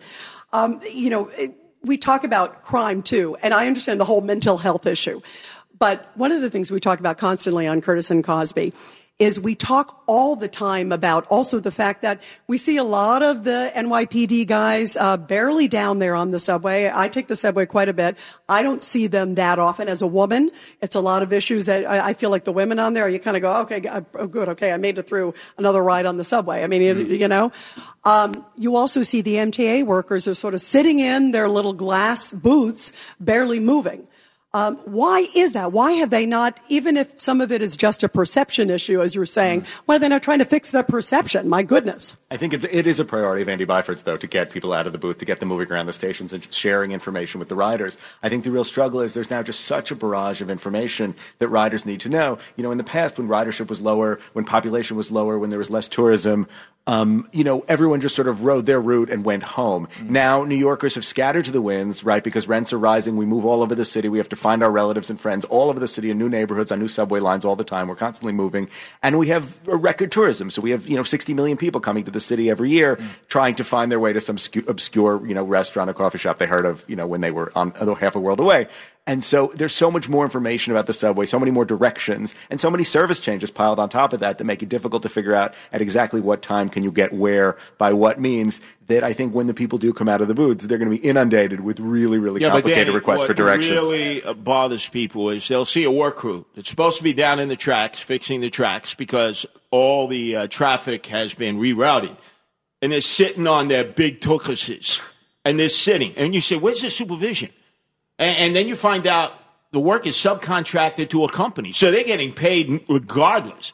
the MTA is not supervising. People see this. They're in an outrage. It's like they can't get their train. They can't get the C or the B, or they can't get the F train, or they can't get this train because it's being rerouted supposedly for track work. And they see track workers sitting up there. I mean, they're not even out of sight, out of mind. They sit out there.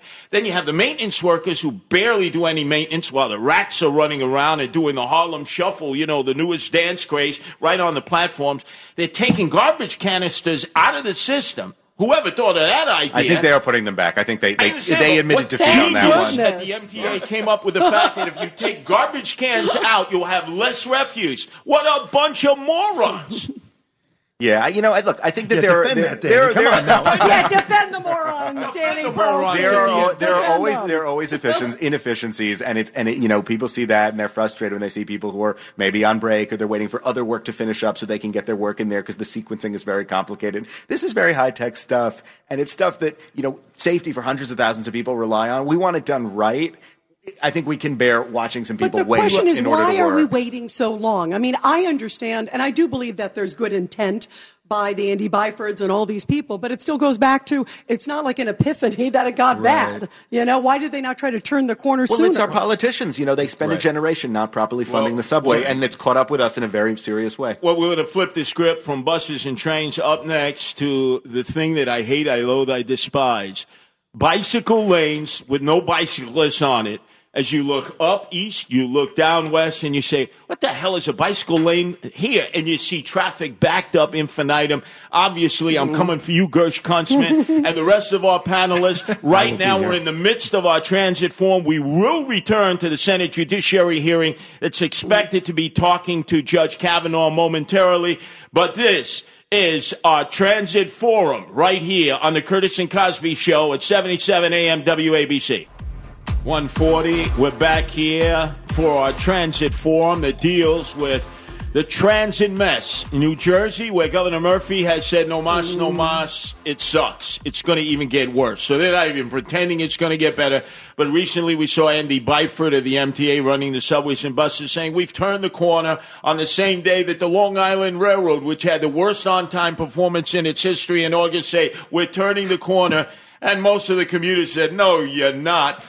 So we assembled a very prestigious group of know-it-alls here who actually use the transit system. And in the case of Gersh Kuntzman, uh, Pee Wee Herman's around on his bicycle. Yeah, now that I've gotten to see him, he's been on our show. This is the first time I sort of agree with you, but he is charming nonetheless.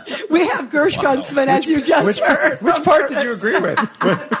the Pee Wee Herman? you ride the bike. Oh, okay. I do ride a bike. We'll get to the other in a moment. Curtis will defend me no matter uh-huh. what. All right, we have Gersh Kuntzman with us here, as you just heard, editor in chief of Streets Blog NYC. We also have Danny Pearlstein with us, continuing here on our great Transit Summit. He is the director for Riders Alliance, the policy and communications director, and we love that. And also we have Ben Kissel, who since 2011 has been the host of the last podcast on the left. He also ran for Brooklyn Borough president for the Reform Party. So, so Gersh, we got to start with you, all right? Since you are in our crosshairs, all right? Um, I'm gonna put my helmet on. yeah, you, you rode his bicycle here. helmet. Yeah, you better because Because we're, we go got for it. incoming for you, baby. Go for We got Right incoming. now, there are a number of our listeners who are stuck in traffic. It's Good. back to back, Good. belly to belly, nut to butt. And they're looking at the bike lane right next to them, in which they're looking south, they're looking north, no bicycles, no traffic, and they say, What the hell is there a bike lane here for? Gersh, you can't believe that all these bike lanes are necessary that we see in the five boroughs. I think not only they are they, are they all necessary. We need more, and I'll tell you why. It's More? not- don't think of it as a bike lane issue, Curtis. This is your problem. You always go to anecdotal and gut reactions. The fact is, the streets are getting safer in New York City as these bike lanes get installed. The statistics show they're safer for drivers, they're safer for pedestrians and cyclists. There are fewer and fewer accidents as a result of these bike lanes. yeah, because nobody's moving. Traffic's not moving. Again, driving in a driving in a single person car is one of the most selfish forms of transportation we have. It takes up the most room. It's the least efficient. What we need to do is create more lanes for mass transit. Danny will certainly defend me on this one. More more lanes for dedicated mass transit, so people would get out of their cars and there'd actually be less congestion. But here's the thing, right? You have more than 2 million New Yorkers every day are riding our buses. Meanwhile, they're getting slower and slower. They're averaging 6.7 miles an hour. We need bus lanes. Right? We have we have some bus lanes, but we need more, and we're pushing the mayor right now. We want to see 60 miles more bus lanes in the city if you have before a he leaves bus office. lane, which I agree you need, especially for the yeah. rush hours, AM and PM. That's great. And then you have the bicycle lanes. What's left for the cars, the trucks, the vans, the people who commercially move products, the plumbers, the, the carpenters who have to fix things? How are they going to get to and from their job sites, and where are they going to park? Well, those are really the forgotten people in all of this. The the Amazon delivery driver, the UPS delivery driver. It just makes their lives more difficult. And a lot of these folks don't live here. They're coming through the city for the first time. It's a huge money grab for the city. Everything's a ticket now, and so there is a lot of uh, there's a lot of money to be made with more bike lanes and more restrictions. Look, there are people within the Department of Transportation and the Department of Finance who work on this all the time. They talk about creating more loading zones, specific loading zones for the working man, the working woman. And the Department of Finance is now considering actually reducing the uh, or increasing the penalties to some of those Amazon trucks so that maybe they wouldn't double Okay, park. they It's the double park. two- the, the, the, the key words were the, talking about. No, it. They're yeah, not doing it. Right. that's right. And they Why should- not financial incentives to businesses, particularly mid-level businesses, small mom and pop businesses, nighttime deliveries? We can all agree at night uh, the streets are Right. relatively We've- quiet after 10 and, p.m. and the trucking Yeah. companies say, but then the store that I'm delivering to needs to have an Exact- employee there at night. So that's a Exactly. But then you complicated give issue. a- you give a financial break to the store, whether it's on the, the price of the lease, the tax, the commercial rent tax. That's this right. way, you don't have cl- uh, what I call clutter. Because let's face it, the trucks. Who's going to move a truck when they're double parked or triple parked because they're delivering beer that Gersh has to knock back at his local brewski joint? Or you What's better wrong with love that? brewski, right? Well, they got to. Yeah, From Wisconsin. that? They're rolling think- out the kegs. I think we can all Ben agree. is going to defend beer. I can Of hear course, it right I'm from now. I can Wisconsin. hear it. By law, I must. I think we can all agree that double parked cars are the problem. They are the cause of the vast majority of congestion in the city. A double parked car ruins all of the DOT street design plans and schemes. You put one But illegally parked car, it ruins it. It doesn't ruin it. That's just reality. If you're an Uber Really, driver, where are you supposed to stop? I mean, Let's create you- loading zones for these people Oh, so they do not the have to. Wait a minute. Where's the All you have to do is re- reduce this on-street car storage that you guys call parking, but that is basically private car storage in the public right of way. That is an insane idea if you want to move is- this city. Why do you get to put a 2,000 pound vehicle with all your belongings in the public right of way? I don't get it. How can you expect someone who's making, you know, 15 bucks an hour, tops, three kids, to go and get private parking? Hold on a second. Yeah, that's- Hold on a second. that's Those impossible. people don't have cars. Those is people don't have cars in That's a myth. That's, That's a total not- no, myth. that- It's a that's total a myth. myth. Some people have cars, but the vast majority of people want to ride the subway and they want to ride the buses. And if we make the buses and the subway better and better, All right. there's even But what less of a need for a See, car. It always gets back to the politicians say we need to promote mass transit, and they don't fix mass transit, so it forces people to seek other alternative hmm. means. So unless they fix the subways and buses, it's really a dead end argument. Well, they got to do them in tandem. I mean, that's the idea of congestion pricing, right? You take some of the cars off the road, the people who really don't need to drive, the unnecessary trips. The people who do need to drive can afford to pay, and we know they can afford to Well, pay because it's not the unnecessary Yeah, but why trip? should because they it's not, be it's, hold on, but it's charged? not the people we're talking about. It's the people, the households with cars in the city earn more than twice households without cars. And everybody, you're listening to our uh, Tri-State Transit Summit here on 77 WABC. Curtis and Cosby. We're going to get back, of course, to the Kavanaugh hearings shortly. Um, as we understand that Dr. Ford is still testifying. Kavanaugh himself is going to be coming up in a few minutes. Um, and we are hearing from our great transit experts, Curtis and I here. Uh, we're hearing from Ker- Gersh Kuntzman, of course, the editor in chief and the bike believer. I'm gonna He take my helmet off with now. Streetsblog in New York City. Of course, biked here, as you were saying, 25 minutes. Also, we have Danny, Danny Pearlstein, who is the Policy and Communications Director for the Riders Alliance, and Ben Kissel, who is the host of the last podcast on the left. Um, it, uh, we just have a few minutes left, you guys, and I want to make sure we get to, um, you brought up Ubers too, because Right. that, that's also a really big issue here. We literally have about three, four minutes left. Ubers, taxis, this became such a huge headline in the last few, you know, weeks particularly. Has it been solved just in the last 24 hours? I was reading um, that Uber is spending 10 million bucks um, to try to solve the problems. Is Uber, is it an Uber taxi issue? Is it a political issue? Uh, well, it absolutely, all of of course it things. is. All of the above. Uh, absolutely. But I want to go back. Yes, uh, it's definitely a taxi Mm. issue. We saw people buy medallions for a million bucks that are now worth twenty five thousand bucks, and suicides are But they were extremely high. worried It's a about real going out of business. That's what Oh, I'm saying. They Absolutely, of course. panicking. Yeah, but, they just going their, back. their own selves to blame, the yellow cabs, because every AM and PM rush hour, remember, they'd be off duty. They opened up, Sure. they, and Uber and Lyft and other drivers filled the void. So tough noogies on the yellow cab, uh, cab drivers. That's Right, what I but see. the- I mean, the- technology technology trumped them. It is what it is. But the issue also, though, is the medallion.